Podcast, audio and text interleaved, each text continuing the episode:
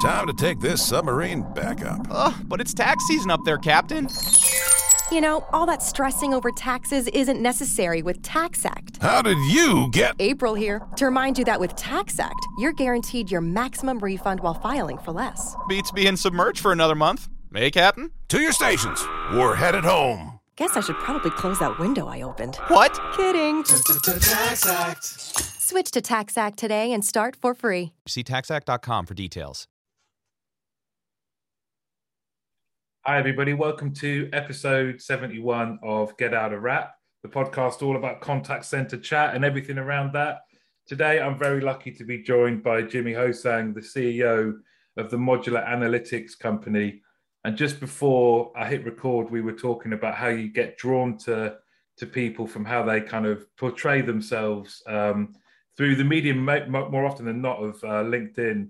And I just like how you bring, per- Jimmy always brings personality the modular analytics company kind of follow that, I think, or I don't know, we, will get into that, but just a fresh, new, relatable kind of approach. So I'm really pleased to welcome you, Jimmy. Thanks very much for coming on. Thanks for having me. We were comparing t-shirts as well, so let's get the, let's get your uh, your t-shirt in as well. This is full shot like this. Love it. There you go. So yeah, so these are the the top uh, hip hop albums from 1996.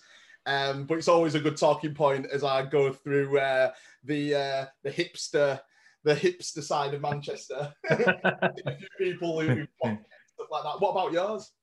Uh, this is from a um, Willing to Fail.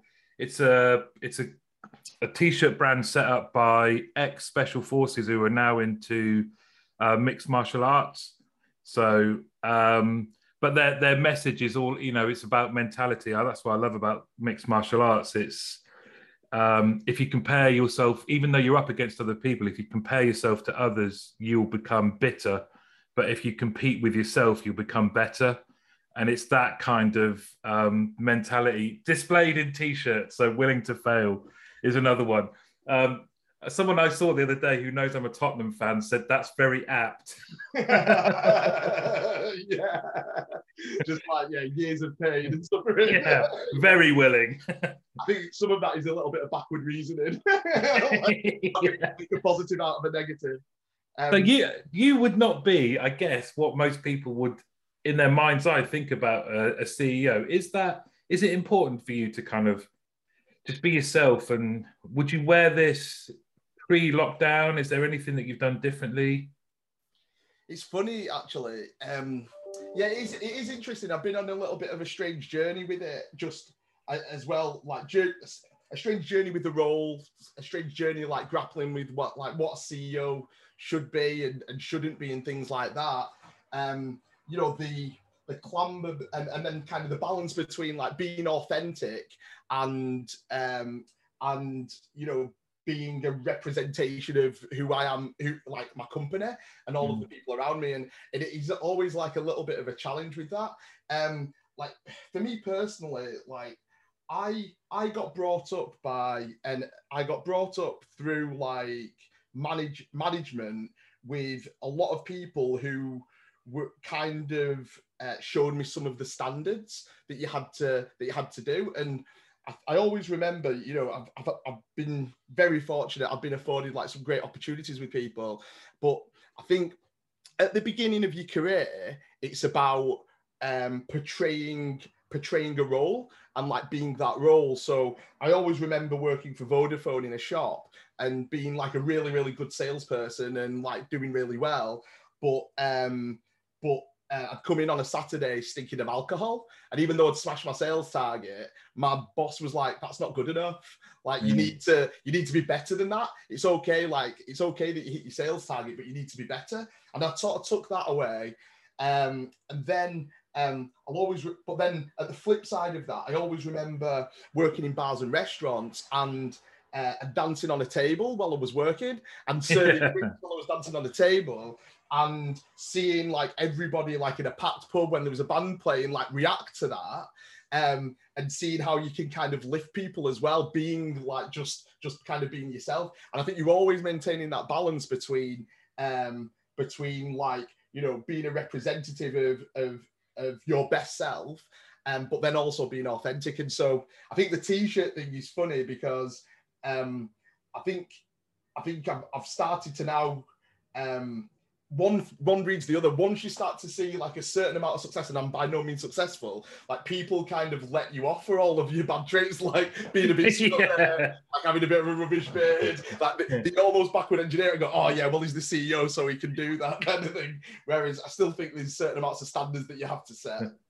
it's a it's a really interesting one, isn't it? Because it's a kind of for me, it's that you're right. The the more you the more you progress, the more freedom you have, and the more it's kind of maybe badged as that's who he is, and that is his if he's eccentric or whatever. Whereas earlier on, it's more about conformity, and um, but I wonder if the this pandemic has made us blur the lines between home and work. I hope so because it's not like you're like a Mr. Ben that leaves as an astronaut, goes to work, and you're a cowboy. You know, it's that kind of um, especially not I Yeah. say that's that's quite apt. No, uh, no, I do think I do think you're right. I think look, I, but my my hobby is my work as well. nice. Yeah, So like I love it. Like I talk about my work all the time. I talk about analytics and programming and AI and contact centers and things like that.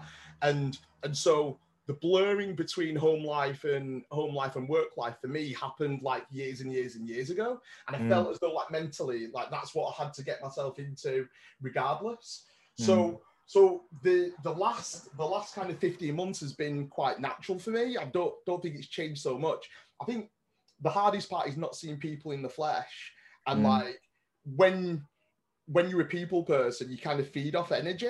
And if you're in a room and you're doing presenting or pitching and stuff you can see people and you can see when they're like falling asleep or when they're nodding off or when they're energized and you can kind of react to that. It's kind of there's a dynamic between the presenter and the audience that you don't really get in this type of you know in, in terms of uh, in in terms of um, uh, like the Zoom, the Zoom calls and the Teams calls and stuff like that. But I always, yeah, I always kind of merge them together. Um, I do think it's kind of interesting though, like you know, some people do need the separation, um, and some people. I, I think you've got to be mindful that not everybody like wants to work. Mm. like, yeah, not everybody like loves it maybe as much as like I do or you do or some other people do. And some people want the separation between church and state, so to speak. And Yeah. so yeah, I think finding that balance between like the the the office the office working and the people who are always on versus the the the, the people that are, are, are there to are there to do a job, I think is important. this kind of passion that you have and um, work being your hobby is that is that always been there in your career? Where did this all start for you? Maybe just take us through this. How have you got to where you are now? So I am an incredibly lazy person. super super lazy. Um, so I think I think growing up, going through um, going through school, I I think I had like I've got some natural talents, and I think I I don't think this is necessarily the case anymore, but I had like a relatively good memory, and so the what what that's good for when you're at school is like remembering like how to Mm. calculate stuff and or remembering like bits of prose when it comes to you know your your drama class or English and stuff. And so I think that got me so far. Um, but then when I got into my, my GCSEs and my A levels, the re- the result of that was actually um, I didn't I wasn't really learning anything. Like, yeah, and I, I, I started to fall back because I am like naturally I am a lazy person. Um, I then went to university and I um, I learned how to do a lot. So I learned how to uh, go out like seven nights on the spin, drinking. Um, I learned how to manage my hangover better. yeah. This sounds like my experience. Yeah. I learned how to uh, lie to my landlord that the money was going to be paid the next month because I spent it on Lucky Bank. So yeah, it was a it was a, a, a lot of a lot of learning, a steep learning curve. Um, but but yeah, I, I really wasted three years at university just going out and enjoying myself. And I think my my my mother and my and my and my nan and um, and some of my family were like, "What is he doing? Like, what's he doing with his life?" So I think these I'm an inherently lazy person, and so what ha- what really happened for me is I did media and performing arts at uni. Didn't get my didn't get my degree. Um, I think I had I had I thought I had some talent for it, and I started to do some uh, do some acting and, and do some stage work and have done a little bit of TV and then realized how absolutely rubbish I was, like compared to everybody else, like really, really bad. Like my ability to do like an accent is like zero. and, like, and all of the kebabs and started to put like a little bit of padding on my on my midriff. And so yeah, so even as in, in my early twenties, like I was starting to look a little bit out of shape, and uh, I couldn't do anything. What I was really good at was a stage fall. So if I had to do some slapstick or something like that, I was like, that's a, and that that that's uni. Come on, that's got to be hedge diving and stuff like that. Just exactly make, makes you bulletproof, doesn't it? In the mosh pit, yeah. So, um, so so there was a lot of that, and, and and honestly, I think what happened was I had kind of a crisis in my mid twenties when I actually went. Can I swear? Yeah, yeah, yeah, yeah. Went, like, Holy shit! Like I'm 26 years old and like I don't have a degree. I don't really have the GCSEs that I really wanted. I've got my daughter. My daughter was on the way, and I was like, "What am I actually going to do with my life?" I was I was um, working in bars and restaurants like 60, 70 hours a week. I was playing poker online, which I was relatively okay at, but made a few few hundred quid here or there. Um, and but I was like, I need to do something. And so I just had this moment, and I was like, right, I'm going to teach myself how to code.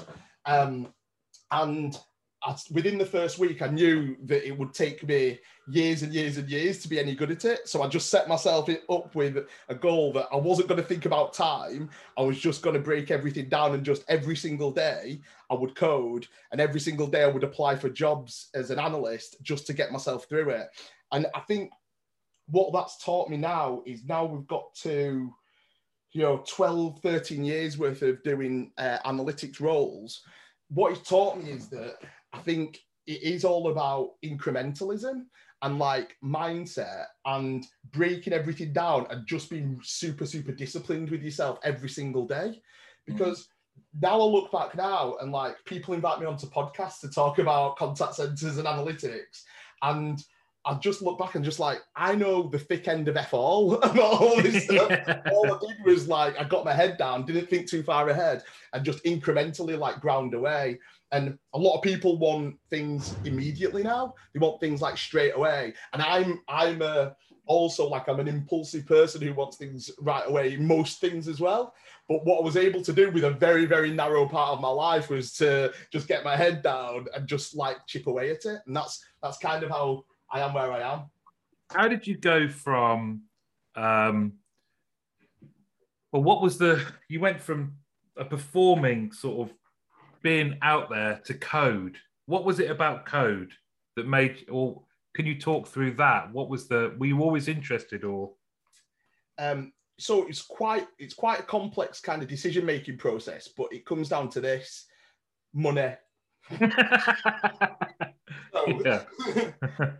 I thought to myself, um, how can I make more money? At that time in my life, like that was what was really important. Like I said, so I, I was probably on. I wasn't. Pro- I wasn't anywhere near like even. I don't even think the minimum wage when you take into account all the hours that I was working, um, and um, I, I, needed to support my family. So I, I, I genuinely, um, I looked at what was the programming language that generated the most amount of um, of, of income, and that was uh, that was SQL at the time and SAS which is uh, statistical programming software. And I gave myself the the task of learning SQL, which was kind of open and there was lots of resources, and then finding a job that would teach me SAS. Um, so that's kind of the, the, the fundamentals, and that was the motivation. I think, like, if I'm being straight, I was always relatively good at like maths and things like that when mm. I was mm. at when I was at um, school. I'll tell a story that like my maths tutor didn't um, my maths teacher, sorry, uh, for, for my class was at the top group for maths, uh, didn't show up to classes because he had like had a bit of a meltdown, and we were a terrible group of people at like a, a kind of a middling school at the time, but we were a rowdy bunch. And I think he just couldn't be bothered with us, so we missed like weeks and weeks and weeks of, of lessons, and so we couldn't ever do like I couldn't do the top the top paper for maths. So I ended up getting a B in my GCSEs, but I was lazy.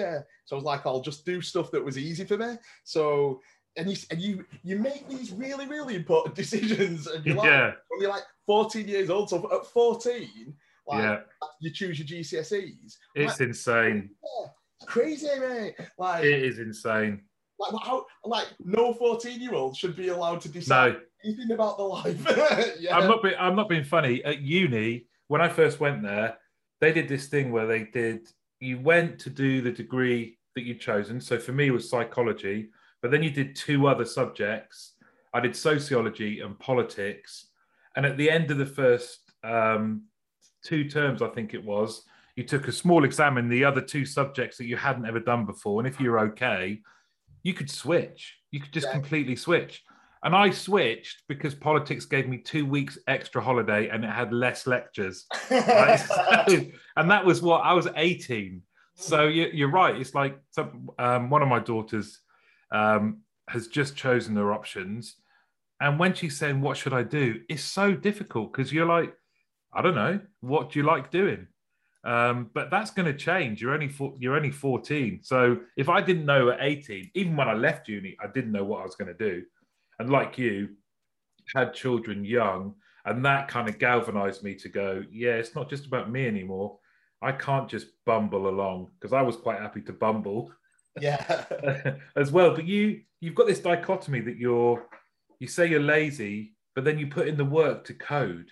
You put in the work to teach yourself through that even that incrementalism, right? Which is you just show up. Just show up and keep practicing and keep getting better. It's that so it's that it's like i remember I, there's probably some things like if if i was forced to look back and analyze like myself a little bit because i am i am like more interested in psychology and human behavior and the science behind it and philosophy and stuff now because i think i think what i learned about data analytics data science is people who just focus solely on that get it wrong because they Mm. misunderstand the human condition. And i'm more interested in about more interested in how you you know the psychology and how you nudge people to do certain things and and then reflecting and, and looking at my journey. And the, just showing up that's an interesting just idea. Like Mm. the concept of just showing up. And i remember i used to play cricket and football. And for football um, I used to love playing. All my friends played, but I never, got, I never made the first eleven ever. And a lot of the time, I was like an unused sub. My mum used to go absolutely nuts about it, but I just used to show up. yeah, I love, I love doing it. yeah. And I think for yeah, for programming and data science, it was just that mentality that I wanted to enjoy it. I wanted, even though it was really difficult and complicated, I wasn't going to let that get me down. I was going to like enjoy the grind and enjoy getting into it and just show up every day, like just just be present. And if you do that over time, you, you all of a sudden you build up skills and just just be disciplined enough to just just to show up. And it's an interesting concept. Love it. So you, if you got to take you back then, so did you get your first analytics role, and then carry, and did you even when you had that, did you carry on teaching yourself outside of work as well? Yeah, and I had to. So I, um, my first, my kind of first semi-analytical role was for Vodafone. So I got transferred to a an to an on-site uh, an on-site position working for a corporate client, and I started looking at like corporate spend and how much they were spending on Blackberries and um uh and the mobile phone bills and things like that, the 3G cards that used to get. Yeah. and then then at that point I was like, oh, SAS programmers they make the most money, so I'm gonna uh, I'm gonna apply for for SAS programming roles, and I applied for I would say maybe 120 roles, and I did about 40 30 or 40 interviews. And, I, and everyone said no, no, no, no, no. And then finally, like I got somebody who would give me uh, give me an opportunity, which was a guy called Chris Goulden at Freemans Grattan. Um, and yeah, and then I, I started to learn SAS, and he he kind of taught me and and some guys in the team, and um, I still wasn't anywhere near good enough. So I used to I used to you know work a little bit later. I used to come in a little bit earlier. Um, just to get the skills and build my skills up, so I felt as though I was competent. And the and the truth is, like, it, it took six or seven years and failure after failure after failure, and then just all of a sudden it just clicks. And after all of the failure, you know, willing to fail, you've got on your t-shirt. Mm. All of a sudden, um, you know, I did I did SAS programming in SQL, but I did it for marketing, pricing, credit risk, uh, customer behavior, capacity planning, forecasting, and I never ever felt like I knew anything. And then all of a sudden, probably about three years ago, just almost as when I was starting TMAC, I felt like actually I am really, really competent now. I'm aware of who I am, and, and and especially I know what I'm good at and I know what I'm bad at as well, which is important. And so that um, what's the bit in between? So if TMAC was three years ago, what's the bit in between? Yeah, so I um so it was funny how I got into contact centers actually. Um it's quite interesting. So I um I, I was working I was working in credit risk and I knew that that's not where I wanted to to necessarily be. I wanted to at the time I was like, oh, I want to work in marketing.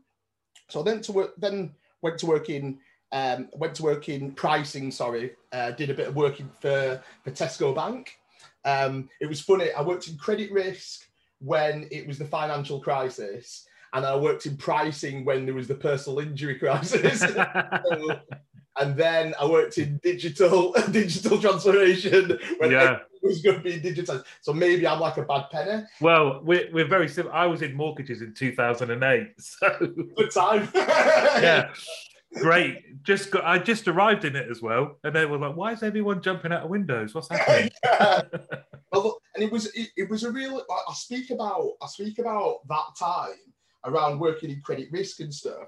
It's so people don't understand and like especially like younger people who work there like you know seeing your friends who work at like you know the halifax bank or something who they've, they've invested into shares and stuff and they see it just going down it was a really really strange time but what was good was um i think i'm i'm a good person in a crisis so in a crisis, things have to change. There's a, for- Yeah. a force which is we have to change things, and that's I like change.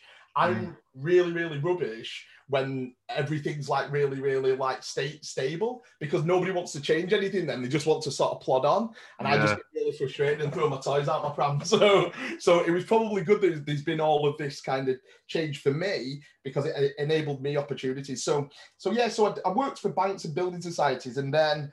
Um, I was doing some market. I did. I, I worked in marketing effectiveness, um, but then I, I felt to myself, I want to give a I have a go contracting, like kind of consulting, and I took the first um, the first consulting job that I could, which was working in capacity planning for contact centers, and I just loved it, and I fell in love with it because it was the dynamic between you've got pricing, you've got marketing, you've got planning, you've got p- people, humans, yeah, yeah. And the ecosystem around contact centers. Like it just kind of buzzed me. I just loved it. Yeah. Right, and and that's when and and as well like I spent probably again three three or four months understanding about um about planning. I'll just tell you this. So a guy I was I was uh, sat next to a guy called Paul Pritchard at Direct Line Group, and he taught me about you know handling time. So um, AHT, yeah. uh, demand and supply. And it was like how you how you, all of these things got into got into your your capacity plans or your, your resource planning. And he taught me and taught me. And then and i kept doing it and i kept like reforecasting and doing insights and stuff. And he, got, and, he and at the end he was like yeah but none of it matters. I'm like why? It's because we've got a budget and the budget's the budget so it doesn't matter if you need 600 guys. We've only Yeah. got budget for 550 so tough tough luck. I'm like, so I've done all of these. I'm like, improve the forecast. Like I've got insights on the H sheet. Yeah, it doesn't matter. This is the budget, so deal with it. Right, okay. And then um, it was a little bit of a Mr. Mr. Miyagi moment. I love it. I, I, I, I, I absolutely love it. We um just I know this is I know this is about you, but you just reminded me. I've got to tell you this one. So I was working in a, a contact center, and we won the contract. Do you remember? Um, one of the big gaming firms had a data breach. Yeah. So what they offered their gamers was they just had to ring up, give their gamer ID, and they would get a ID protection service free for a, a year. Now we so we we were the uh, contact center that's going to take those calls, provide that service, and um, I was in operations, and they said, right, I need you to work with this guy from planning because we've got the deal. We're going to, but they need to move quick. We're going to hire 100 people, go live next week. And this is a deadline. It's got to happen. It's all exciting. We were working like 12 hour days. But when it came to, and like you say, a contact center is a microcosm, right? Of everything is thrown in there in the arena. There's compliance, there's planning, there's pricing, ops, marketing, customer service, product. It's all there. And everyone was like, right, we needed to have a script. This needs to be in the script. This does because it's a security breach. Some of the compliance sections were were big, and they said, but we need it to be punchy because these are gamers. So it was me and this one other guy, and we just worked. And they said, right, you we need to see the script because this was like two days before. Here's a script. We went through it, and it, I think it was the first time we role played it. It was a minute, right, a minute long. But that was both of us being really compliant, yeah and which customers are not, of course. And they went, yeah, right, little problem. This only works if the script is 16 seconds long. yeah. On, on, on this model, you have cost this company like $3 million. oh, but it, it just shows sometimes, though, how thinking isn't joined up because we were like, there's no way you can do this in 16 seconds and say, well, that's a deal we've agreed. So, yeah. well, hello, hello, Monkey 1982. Here's your product. Goodbye. but is but is that not like? But that's where like I've started to be like way, way, way more humble around data and data science and analytics and stuff because it can only it can only shape a conversation unfortunately, like that that shape and that those probabilities that you'll come up with and stuff meets reality, which is well, unfortunately, this is what's going to happen. And I do think that you know, going through that process on cap planning, but also also other experiences, uh, it's just made me think like how much like data science, AI, all this type of stuff, it'll it'll take you so so far. But actually, like you, it's real humans and real decisions and and like harsh realities really that you have to face in the um to balance it out. I liked um, one of your adverts actually. I know we're jumping around a bit, but it was around, and you could tell how you brought this realism in because it was around when you know consultants come in and have. I think it was a snail with loads and loads of things on its back, like loads and loads of ideas, and then deliver them slowly. It's that isn't realism. That isn't the realism of a contact center. So if that example that I just gave if we'd have got the meaningful data at the start of our, our involvement, we would have been able to help shape it, do something better rather than than waste all that time. And I think the way you kind of talk, you have that realism in mind. Does that is that one of the key things that makes the modular analytics company different for you? That you is that a big ethos of yours? So yeah, I think so. I, I became a contractor young, like quite early in my career, Mm. And I saw, uh, and and the modular analytics company started off as a consultancy, and we're, we're actually pivoting now. But the, the consultant aspect of it came from this. Um, 80 to 90% of transformation projects fail. And they fail because they cost too much and it's all top down visionary stuff with no idea about how it actually gets implemented. So, what you need is you need like you need a you need a surgeon you need a surgeon you need an operation you need you need precise small cuts mm. to make it to make uh, the operation work but you don't you have like this big vision thing without any any idea how to how to deploy it the second thing uh, as well on that is um again psychology so if you employ a, a consultancy like, and I'm I'm, I'm going to be. Re- should I be careful? Nah, I'm not going to be careful. Right. The Yeah. goal of a consultancy is to make money just like mm. everybody else. So if they could do something in three months or 24 months, what would they choose? They choose to Exactly. choose 24 months Yeah. they tried to load it with a load of project managers and senior people, and they charge people like me and you out at like fifteen hundred pounds a day to just come in and just just fill space. yeah. And the the costs just just really, really, really escalate. And then like what what then happens is because the costs escalate and the time frames just expand. Um, what happens is that um, we have a we have a concept in TMAC, and it's called Oh Shit. And Oh Shit is every single project like goes wrong at some point, and the trick and what happens with most projects is the oh shit moment comes when you've spent 500 to 750 grand and it's taken you six to nine months to actually get into it because you've just like you know you've you've you've looked at your navel done some navel gazing you've filled up some time you've had some meetings and all of a sudden like this goes by and you're like now it's failed now yeah. that's when you get into it. Now, if you if you if you do that once you've already spent 500 to 750 grand, like one thing happens, it then becomes an emperor's new clothes Yeah.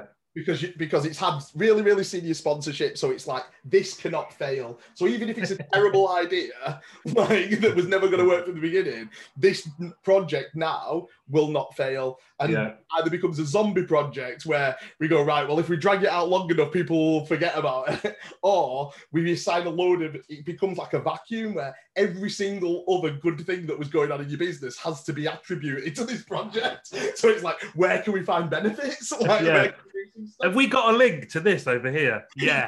tenuous links. Tenuous links. Yeah, yeah. That's part of Project X Yeah. now. That's part of Project X. I'm lobbing it in, and it becomes like, and it becomes like a, an absolute nightmare. Whereas, um, just to get used to the benefits case. Whereas, uh, so so what we wanted to do was, we wanted to just be uh, faster, better, and more affordable. And to, to take the risk, take some of the risk ourselves. So we, we started off as an outcome-based uh, consultancy. Um, all of our all of our projects were delivered in a we were not an agile manner, but we delivered them fast, so within four weeks. Um, because they were delivered in four weeks, um, uh, we kept the cost down and we got the to the oh shit moment a lot quicker. And then because um, because we were faster and more affordable, um, what the net effect is of that is even if we only delivered 50% of the benefits of the bigger boys or you know 60% 70% we, we often say that we work on pareto principle. We deliver it Yeah. Love that.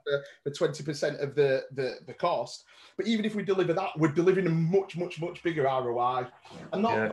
types of things that we were doing and you know we were doing them in next best action. So upsell and cross sell. We've done that in uh, in speech analytics. We've done it in coaching um, so contact center coaching kind of solutions as well.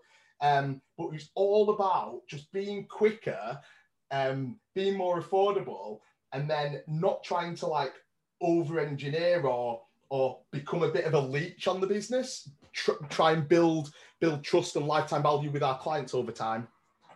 And that um what prompted you to set the company up? Was that um was that did that happen organically? Was it were you scared of doing it? What can you just talk us through that? yeah, I was insanely scared. Like, I'm- Really?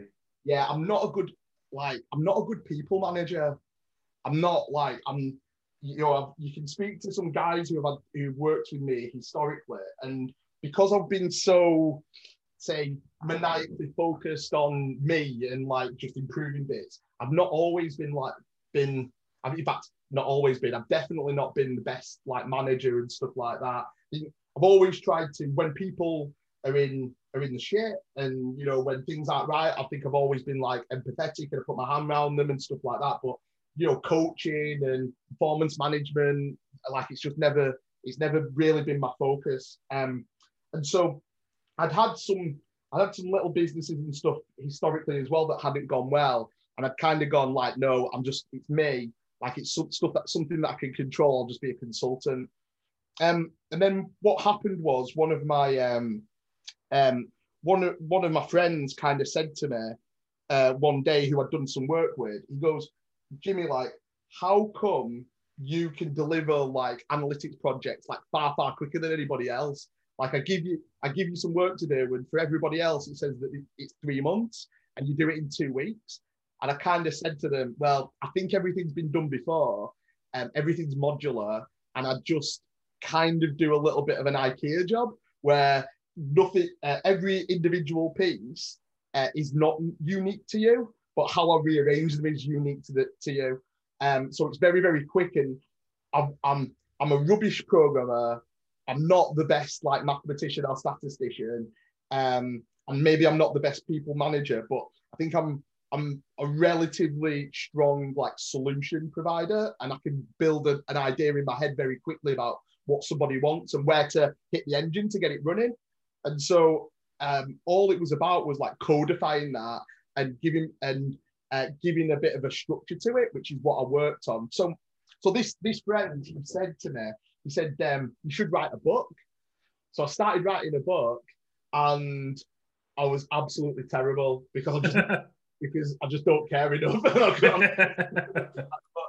um, which was called the Modular Analytics Cookbook, and at the same time, um, the the co-founder of uh, TMAC, Sean Northam, um, he'd just gone contracting, and he just started bugging me about us doing something together and doing um, uh, and starting a company and doing this outcome-based stuff, and um, he'd be the face and I'd be the brains, even though like I think I'm the face and the brains, um, that type of thing, and we um and and he just kept he, he's like a dog with a bone. And he just kept and i was like i'm rubbish at writing. I'm more practical. Sean's like super energetic about this. We should start uh, start a business. And that's how the modular analytics company was uh, was born. But then did you but you'd had experience of um, setting up a business before or were you just like similar sort of thing did you just research it what did you um for, so because i'd worked for i then worked for about five years in contact centers, I had a very, very clear idea about what some of the challenges were. Mm. And I think we had uh, kind of, in terms of modules, we had about five modules. Um, they had all subsets and components that went into it. But um, I think when we started, we had um, so upsell, cross sell within contact centers. I just didn't think anybody did it particularly well. Um, I think it was always people and personality and target driven rather than customer driven. I think that was one. One was around voice of the customer. So I didn't think, I thought that the voice of the customer um, uh, kind of uh, kind of uh, world was dominated by either a few big speech providers, and I didn't think that their products were particularly great, and then people who couldn't afford speech were doing surveys, but the, the surveys aren't great either. Mm. So you don't not getting a full picture. So I wanted to do like something better when it came to voice of the customer. Um, then we had one around people analytics. Um, so I thought that there should be a systemic way of coaching people. Um, I saw a lot of a lot of uh, behaviors where um, team managers had, would spend an inordinate amount of time like collecting data to um to to put together a one-to-one. And it's like that's not the value. Like their value should be getting the information and then and then relaying it and and then not speaking about the right things. So you know too much concentration on handling time too much concentration on a crappy nps metric that had just been kind of made up and, and got signed off at board level but you, you know was never going to be bollocks. Yeah, it's, it's, bollocks, it's bollocks, mate. And then and then but then not like not identifying like attrition. So if you if you guys an attrition risk, like you should identify that and have a have a safe conversation with them. So things like that. So better frameworks for that. And then then a couple of others, like one around like improving your your, your forecasting and your cap, cap planning um, and understanding the dynamics around it. And then one around like, you know, kind of risk and compliance and things. Um, and then over time, we've kind of we've gone on a gone on a journey. We we delivered proof of concepts and did things around each one of those. But over time, we've just started to productize. and what we're doing, and and and now the, the capacity planning and the the more of the the kind of risk stuff we're doing less of, and we've now we've now started to build uh, three three products for for next best action. Uh, speech analytics and voice of the customer, and um, and uh, and performance coaching. On that coaching piece, it's it's always been a real um, area I like to focus on. The work, the company I work for now, and things like that. But a genuine interest in coaching because I think it. You ask a lot of team managers. We as an industry ask a lot and don't necessarily prepare them. And your point is really valid around. I could see people when I first became a contact center manager and I had team leaders. I'd see team leaders wandering off with like a massive set of paper. I was, are you guys off to court? What are you? Are you lawyers? What is that? I said it's all my prep for my formal coaching session. And it was just such a waste of time, you know, where you're in this environment where time off the phone is golden. That it's kind of like, oh, we've got time off the phone, let's make the most out of it. And then you just bore someone to death with the long winded coaching session that doesn't actually make them better. Because I used to think it'd be good to get your view on coaching. For me, coaching's a challenge when both the, the person that's being coached and the coach can't necessarily they're not being given the skills to jump over the mental hurdles that exist. Mm. So the reason someone doesn't do a particular thing and sales is always easy to make these examples right? If someone does an objection handle it's because they don't want to. You can tell them how to say it doesn't mean it. They just when they get to that point of a conversation with a customer mm. something stops them. They don't want to be that person. That's that's a mental hurdle. And then you talk to someone about, okay, well, you do the coaching session, right? And now I listen to your next call and they objection and you go, well done, brilliant. And then you go off and then they, they, they don't change because they haven't, you haven't got to the, you haven't got to the why. You haven't really developed them as a person. Do you know what I mean? I'm rambling a bit, but it's. Oh, no, no. So I, I, I completely agree. And like, there's a few, there's a few different principles. There's a few different principles there. So like, number one, like it's it's better decisions faster. So how can we put better decisions in front of everybody's eyes? Mm. And I went on a bit of a journey. I started off doing stats, and then when, once I've done stats, I was like, right, how do I surface this to people? Surface information, and we used to surface information in visualizations. Um, so I did a lot of Power BI, Tableau, things like that. Then I realized nobody understands them. like, yeah. even yeah for a bar chart, yeah, comes off the back of it. So if you go like your performance went from here and it's going up here and then it's going down there, most people just blank out and just go not interested. So it's about you've got to do like plain English. You've got to kind of go like your performance on convert on sales conversion was lower quartile. Your, your conversion was 10% and the next quartile up was 15%. Like you're 5% off this, and you need to concentrate on nailing this part of your script. So being very prescriptive about it. Mm. So it's the prescriptive nature of the actions um, that you need to do, and and and therefore you then go, well, how are these prescriptive actions being surfaced?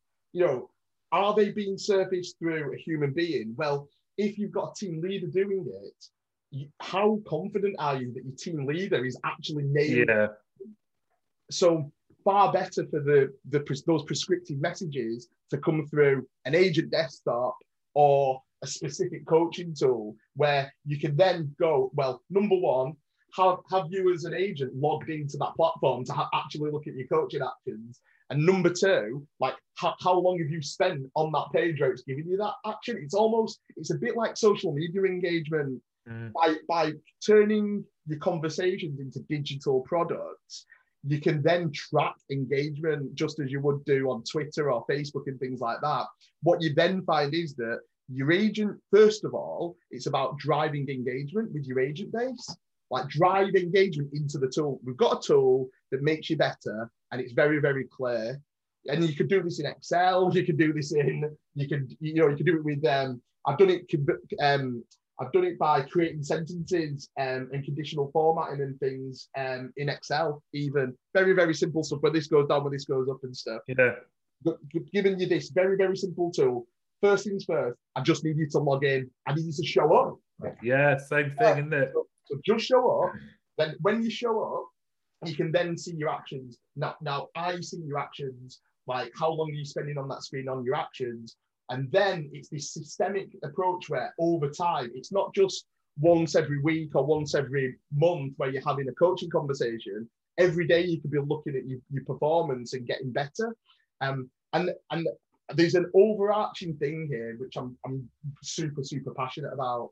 So like we see we're seeing um, digitization and people being moved to chatbots and stuff like that, and it's wrong. It's wrong for it's wrong for customers. Like it, it's it's it's eroding customer lifetime value because you get really really bad experiences by pushing people online. But it's because we see we see the contact center as a cost that needs to be avoided, and we don't see the benefits of, of a, a human talking to a human. Mm. Whereas whereas actually, if we can make our humans better, like contact centers who make their humans better will see huge huge huge improvements with their with their customer lifetime value with customer churn with employee satisfaction and it might mean that the employees are a bit are a bit more under the pump because they, they can't stay in wrap they've got to get Yeah. out Yeah. they've got to and they've got to hit the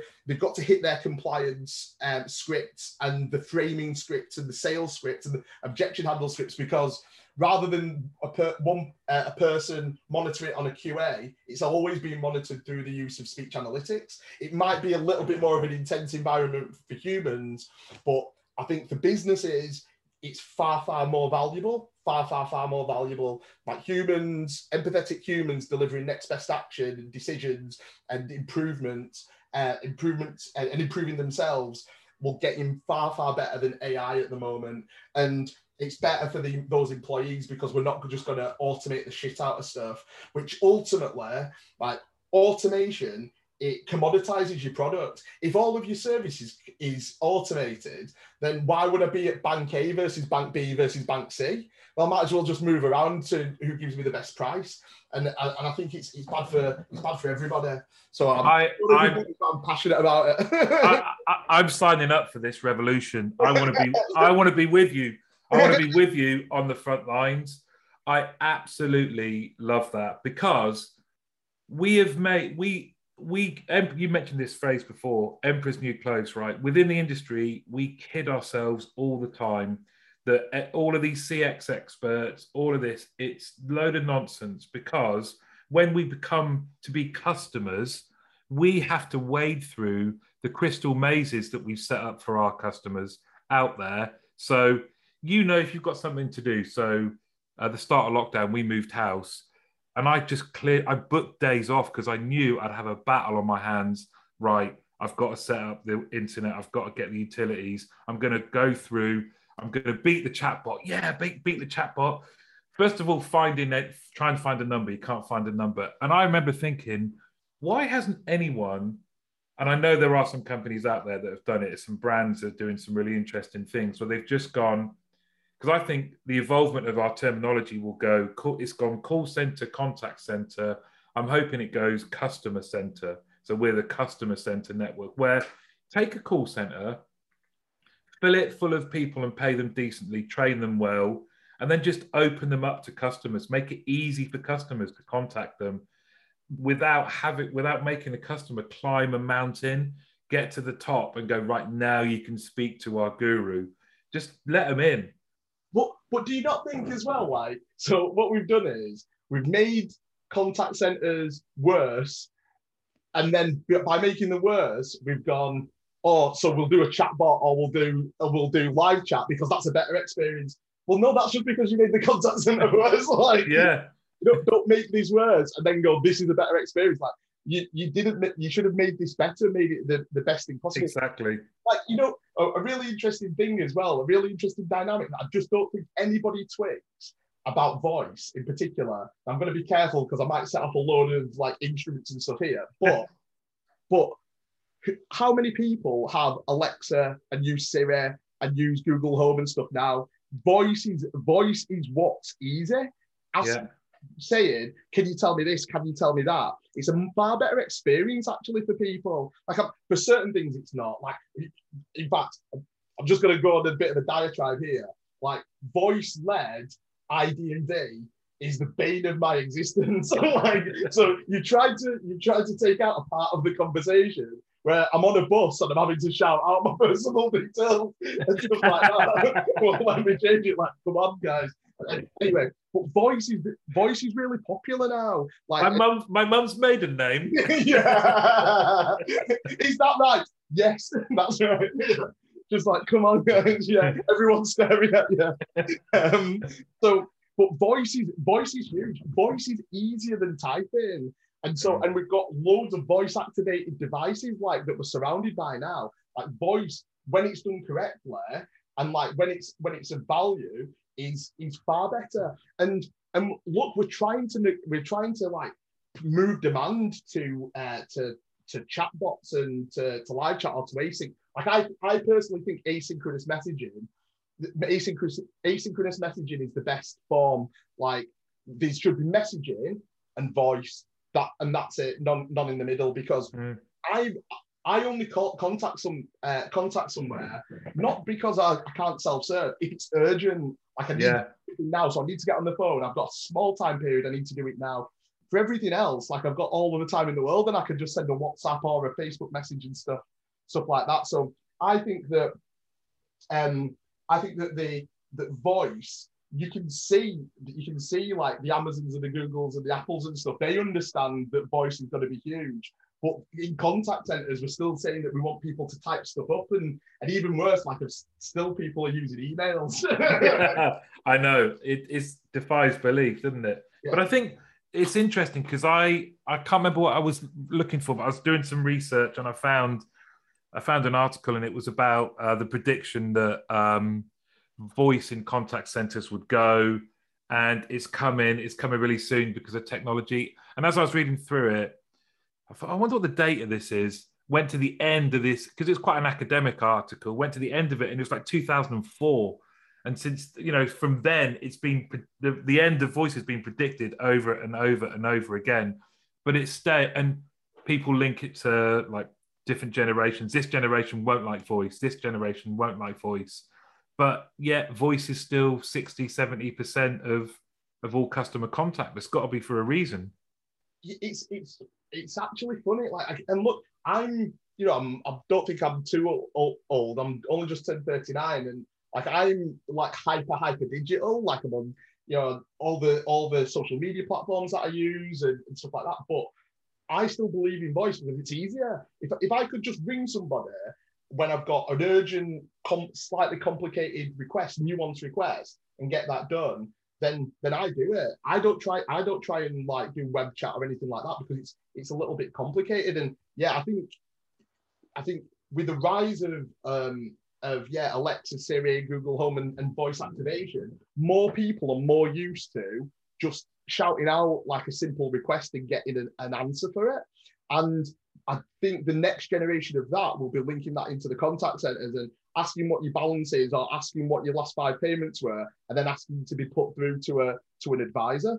Um, and I think people should be more cognizant of that. See people who are trying to do very, very like deep cuts to the contact center through through the use of automation and things, but not really understanding the dynamics about why what like why in in travel like people will call. Well, it's because they're stuck somewhere or there's been delayed yeah.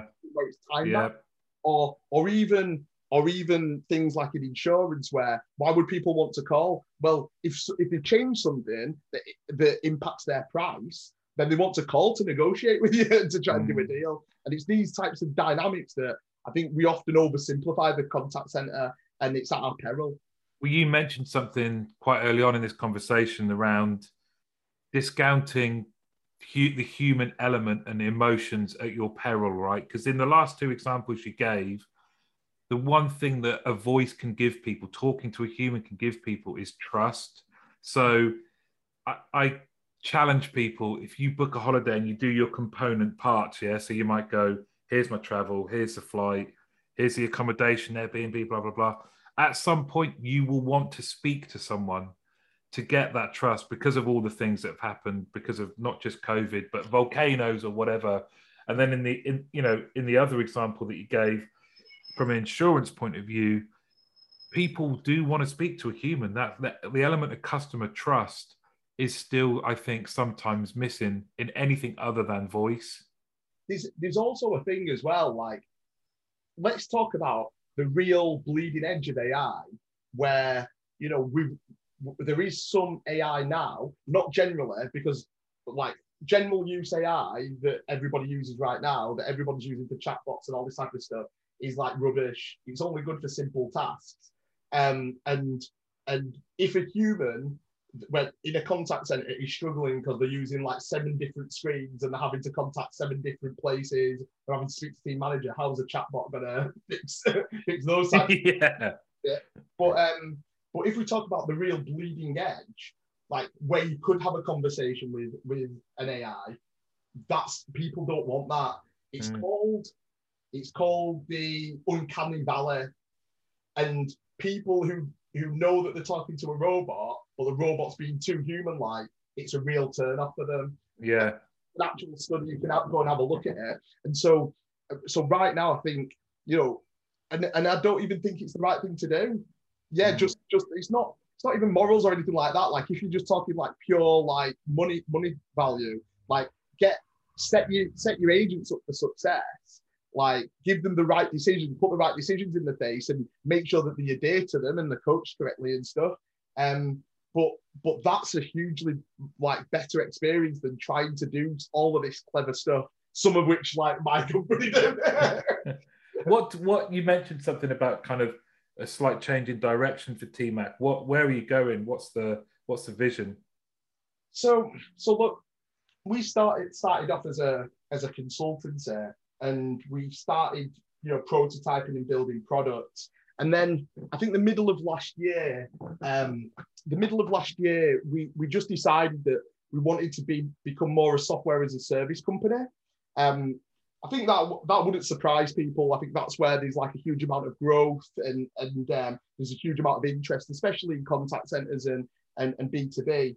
Um, but we felt that we had like we we felt that we'd we'd earned our spurs for the stuff that we'd done, but but also we, we felt like we could take the the the concept about driving value and um, and turn it into software as a service where at the minute so many people aren't getting the value from the tools that they, they, Mm. they have at their disposal. So um, so we made that decision. We did um, we did a round of funding which closed uh, probably about kind of December January time, um, and we started to build our products. And now we've got all of our products um, uh, coming off the coming off the assembly line. I think the most interesting one there as well is um, like we spoke about next best action, uh, like cross selling, upselling, and coaching. But I think the most interesting one there was like speech analytics. So I've always had like an axe to grind about speech analytics. Like for every good speech analytics story, you've got like 78 like ones where it's failed and it's been rubbish. And I think uh, like, absolutely shit is one of the, the quotes that, that, that pops up. And so what me and the guys did, um, which sounds it sounds stupid and like crazy and um, and some of the investors that we've been speaking to is like, how did you do that? But we built our own speech transcription algorithm, um, and we trained it over the last kind of two years, and um, and we've now started to productize it. And people go, well, why have you done that? Well, it's because like I don't won't name all of the names, but you've got like the big providers charge an absolute fortune, but then even the likes of Amazon and Google, you know, they're charging one like one dollar forty per transcribed hour, which is a lot. It's a lot of money for for some people. yeah. Yeah, and yeah, by by building our own algorithm, um, we've done it for 80 percent cheaper. So so and and that's where because we own it as well. It wasn't to do with money or intellectual property or anything like that. It was because we now own it. We can do shit for free. We can do free proof of concepts. We can test stuff. We can test some ideas. Whereas the hurdle rate for testing stuff used to we're gonna have to pay someone 20 grand to like to see if we can build a I don't know like a, a customer trust model or a vulnerability model. Whereas now we own it ourselves, we could do some more stuff. So I think it was a bit like it was a bit accidental um, how we got into it, but um, it's meant that we you know we've got a product set now that yeah it's it kind of still hits those consultancy ethos things that we always wanted, which is faster, better, and more affordable. Um, but it's more SaaS product led rather than consultancy led. And how you kind of portray yourselves out there in the world with the the visual imagery and the messaging. Um, I mean, I, I I love it, but did did was there much debate around that in terms of how do we show up externally as a company? What is our who are we? Do you know what I mean? Yeah, it's a good question. Um, so, um, so I'm a little bit of a dictator when it comes to some stuff like this, and um, I think I think the branding, like you know, we could talk about like the the core values and stuff, like you know, us being like you know proudly different. We talk about ourselves as being proudly different, and um, and like guys as we're going through branding going proudly different that's a bit strange like why would you say that? But it's because it's unique and because it sounds strange on your tongue doesn't mean that we shouldn't shouldn't say it because that's how we are. We try and mm. we try and be different in our branding the way we go about things how we talk to people. Um we try we we do try and be proudly different. When it comes to visual image imagery and stuff um we we wanted it to be kind of simple and about simple building blocks and you can see that from the from the branding and stuff. But when i first showed people the logo like most people hated it. Like but like um but most people don't have a clue about this type of stuff as well. And i think like i think the the phrase is uh, a horse by committee is a camel yeah. Like too many people's opinions, it just starts to cloud it. And what you generally end up with, if you take too many people's opinions, if you get uh, an all text logo with grey and a bit of blue, boom, and then you can see, you can kind of Google that and see all of them, and they all look like vaguely the same. So, so there was, so I think, I think we wanted to be kind of bold and have those bold primary colours. We wanted it to be about the building blocks. Um, then the kind of the the proudly different element came in. And then i think looping back around to the start i think what we always try and be is authentic. And i think the, the challenge that we have always have internally and it's a good challenge to have is like when are we being off when are we being authentic? And then where do we become unprofessional? And how do we like balance that line all of the time between um, the way in which we present ourselves the way in which we talk about ourselves um, and the way in which like you know our clients and the public per- perceive us. And I think that'll always be a case when when you're trying to push the push boundaries and push the envelope a little bit and do something different and engaging. I think you're going to I think you're going to come up against those challenges. But I think authenticity is a big word, and it's something that we're always like. Yeah, how do we balance off that authenticity against like making sure that we come across as as dependable, dependable and professional? I love it. I bet the more people that said they disliked it, made you strengthen your like of it? I'm a very difficult man. so when I dig my heels in, but look, it's um, but it's all to do with this backward reasoning. Like now, mm. the branding and the logo and everything about it works, and people yeah. love it. But like, people would not have made those decisions um, right at the beginning because it was, you know, it was too risque. Uh, it was too um, I think someone said it was too childish, but the whole point was it was supposed to be childish. It was supposed to be simpler. Yeah. Yeah. yeah. And but it's easy once it's easy once you're here to go. It's worked, but um, but right back in the day, yeah, it was a it was a challenge. Um, we're coming to the end. I'm conscious you're a very busy man. One of the I would just hopefully you want to come back because we've got other things that we could we could talk about. I love talking to you. Um, just want to end with what advice would you give to the version of you, um, maybe just prior to that decision to, to code? Is there anything that you would, or maybe what advice would you give to people that are listening to this that are early to mid 20s, um, could be in a contact center, could be feeling, don't really know where they're, where they're going? How did you, what advice would you give? I think, I think first of all, I would say set yourself targets, set yourself goals, give yourself a big give yourself a big vision that you want to go for and make the big vision almost a bit a bit big and sca- not scary but ambitious. Be ambitious about it because you don't generally tend to try and hit in unambitious goals. So give yourself something that's that's worth going for. And then and then give yourself all of the little tasks that you need to do to get to that I think that's what I'd say first of all, and you can give yourself, you know, I gave myself kind of a, a five year a five year goal to become competent in coding, and to, you know, I think when I was 25, wanted to earn 30 grand by the time I was 30 and become a programmer, that kind of thing, and then I just broke down all of the tasks. So I think that's the first thing. I think the second thing is like be very, very, very, very patient. Like I can't stress enough how those that have patience ultimately like succeed. Um, when you just rip stuff up all of the time and and and throw it away and then rip it up and throw it away, like you don't you don't make progress. You've got Mm. to you've got to believe in like incrementalism and show up every single every single day. Um, I think I think that's the um, I think that's important. And then I think the final thing is um, like network. So although I don't think I'm always the best kind of people person or people manager and stuff, I think understand that um, the way really you get to where you want to be, like some of it's luck, some of it's patience, some of it's hard work, but quite a bit of it is always nepotism. and and it's and it's knowing knowing the right person who can help you along that way.